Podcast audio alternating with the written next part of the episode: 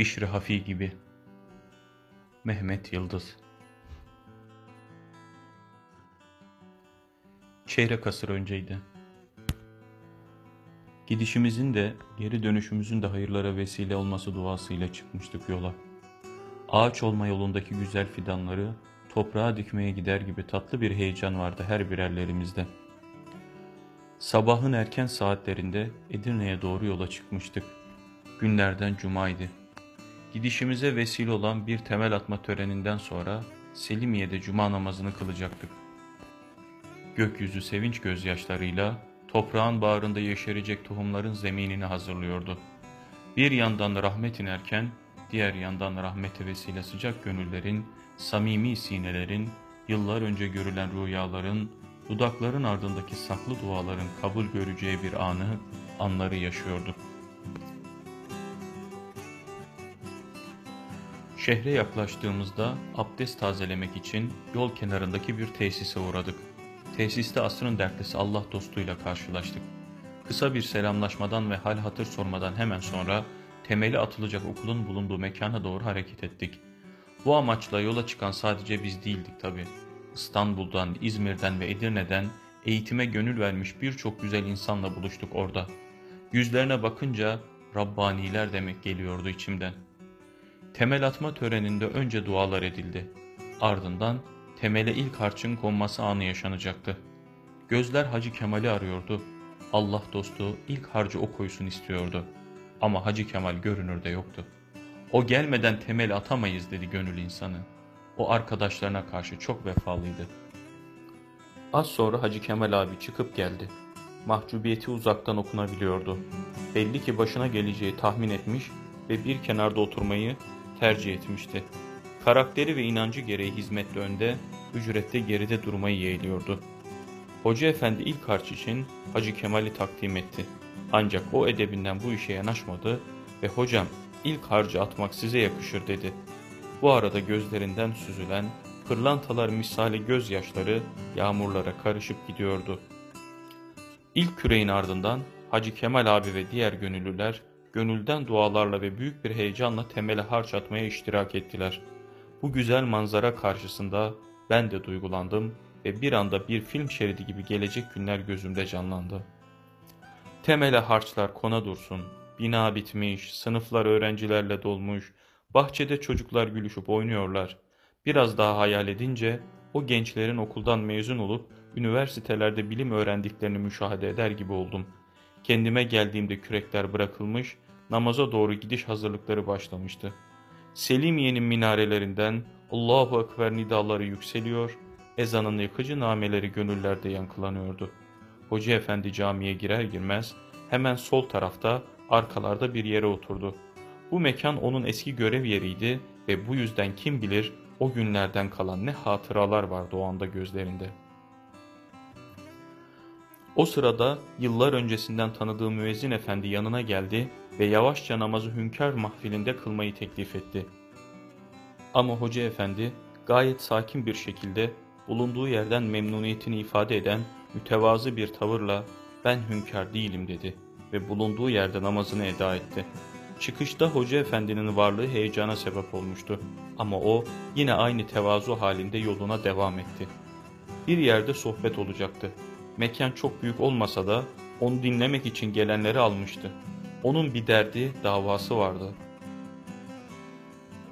Nesillerin kalp kafa bütünlüğüne ulaşmış, imanlı, ahlaklı ve çalışkan bir şekilde yetiştirilmesiydi ve konuşmaları da bu yönde oldu. İkindi namazları kılınmış, güneş güne veda ederken bizler de Edirne'ye, Selimiye'ye henüz daha bir tohum mesabesindeki Serhat Koleji'ne elveda deyip yola çıkmıştık. Aylardan Kasım'dı.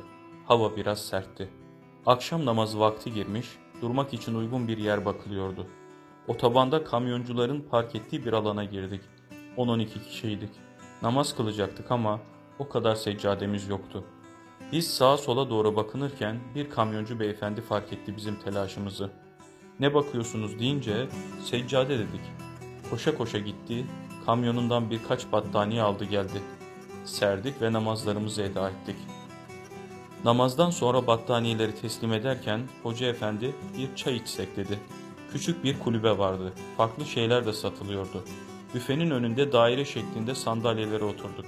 O kamyoncu beyefendi, hoş geldiniz, safalar getirdiniz deyip heyecanla her birerlerimizin elini sıkmaya başladı. Her birimizle tek tek tokalaştı. Sonra da ne içersiniz, ne yersiniz, ben sizleri gerçekten çok sevdim. O kadar güzel namaz kıldınız ki sanki melekler gibiydiniz. Sizleri seyrettim. Ben de kılmak istedim ama maalesef kılamadım. Çünkü Allah'ın yasak ettiği bir şey içmiştim dedi. Kamyoncu ile yan yana oturmuştuk. Çay içerken ben ona karşımızda duran Zahat'ı tanıyor musun dedim. Adam yok tanımıyorum dedi. Ben içimden ses tonumu ayarlayarak o Fethullah Gülen Hoca Efendi dedim. Adam şaşırdı. Fethullah Hoca mı dedi. Ben yine aynı tonda evet dedim. Adam bir anda ayağa kalktı, ceketinin düğmesini ilikledi, heyecanla ve titrek sesiyle ''Hocam özür diliyorum, ben şu anda çok mahcubiyet yaşıyorum. Keşke içmeseydim. Ben de sizinle beraber namaz kılsaydım. Hocam aslında ben iyi bir insanım. Ben Molla Mehmet'in torunuyum.'' dedi. Hoca efendi de tebessüm ederek ''Ben sizin iyi insan olduğunuzu battaniyeleri verişinizden anladım. Namaz deyince bir anda heyecana kapıldınız.'' dedi. Adam kendini alamadı. Çok heyecanlanmıştı. Ben tekrar sizlerle tokalaşmak istiyorum deyip tekrar herkesle tokalaşmaya başladı. Sıra Hoca Efendi'ye gelince müsaade ederseniz sizin elinizi öpmek istiyorum dedi.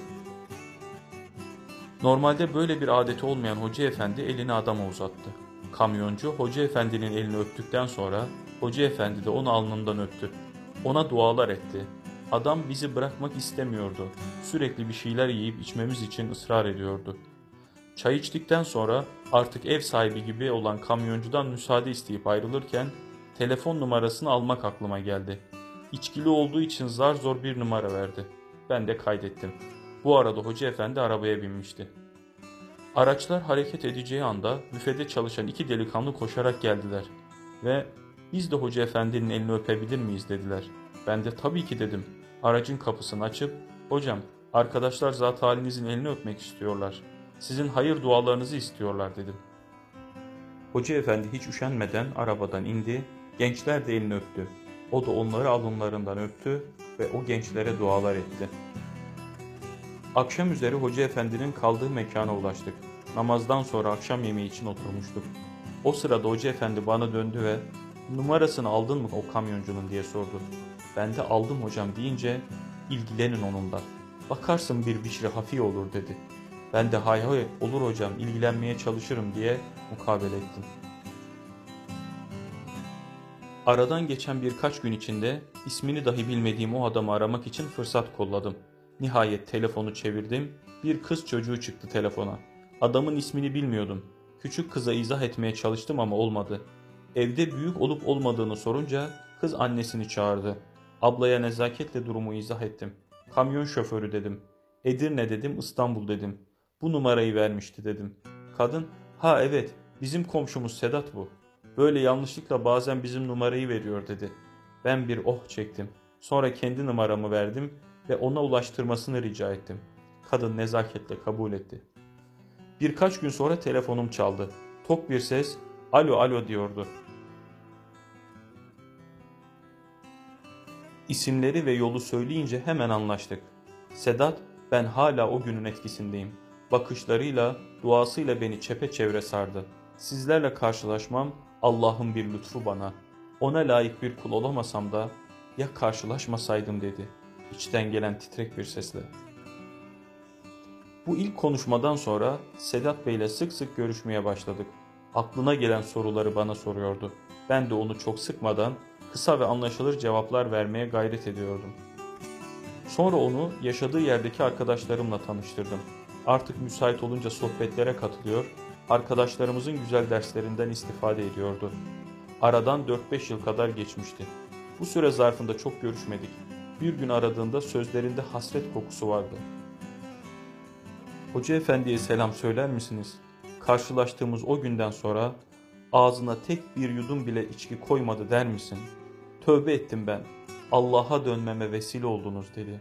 Ağlıyordu. Kalbimin titrediğini hissettim. Ben de saldım kendimi. Uzak da olsa gözyaşlarımız birbirine karışıyordu. Belki bu gözyaşları temel atılırken yağan yağmurun damlalarıydı. Büyüklerimizin dualarının kalplerimize dokunmasıydı. Bir insanın hidayetine vesile olmak gibi bir durumdu bu. Hoca efendiye selamını ilettim, o da çok memnun oldu. Yoğun geçen bir günün akşamıydı. Aklıma Sedat Bey geldi. Hemen aradım telefonu. Hanımı çıktı. Sedat Bey'le görüşebilir miyim abla dedim. Sedat sizlere ömür. Bir trafik kazasında vefat etti dedi. Başladı ağlamaya. Sonra da duygularını aktardı. Allah sizlerden ebediyen razı olsun. Sizlerle tanıştıktan, Hoca Efendi onun alnından öptükten, ona dualar ettikten sonra Sedat'ın hayatı değişti. Namaza başladı, içkiyi bıraktı, çok güzel bir insan oldu dedi. Sizlere nasıl teşekkür edeceğimi bilemiyorum. Allah rahmet eylesin, dua buyurun dedi ağlamaklı sesiyle. İçindeki güzellik Sedat'ı Allah'ın inayetiyle nerelere taşımıştı. Kim bilir belki o da bir bişri hafi oldu ötede. Ön yargılı olmamak, insanlara kaba ve sert davranmamak, daha da önemlisi kendi vazifesini yapıp Allah'ın vazifesine karışmamak. Bir insana değer vermek, hatalarını yüzüne vurmamak, onu itip kalkmamak, iyi taraflarını görüp hep onları nazara vermek. Sevgiyle, saygıyla, samimiyetle gönüllere Allah ve Resulünün sevgisini nakşetmek. İşte her şey bu. Bizler bilemeyiz. Kimlerin imandan, cennetten nasibinin olup olmadığını bizler bilemeyiz. Namaz kılmak isteyenlere heyecanla kamyonundan battaniye getirmek bir insanın yolunu değiştirdi. Başta bir duamız vardı ya, Allah'ım gidişimiz de dönüşümüz de hayırlara vesile olsun diye. Bu hadise kim bilir kimin duasının kabul olmuş haliydi belki de.''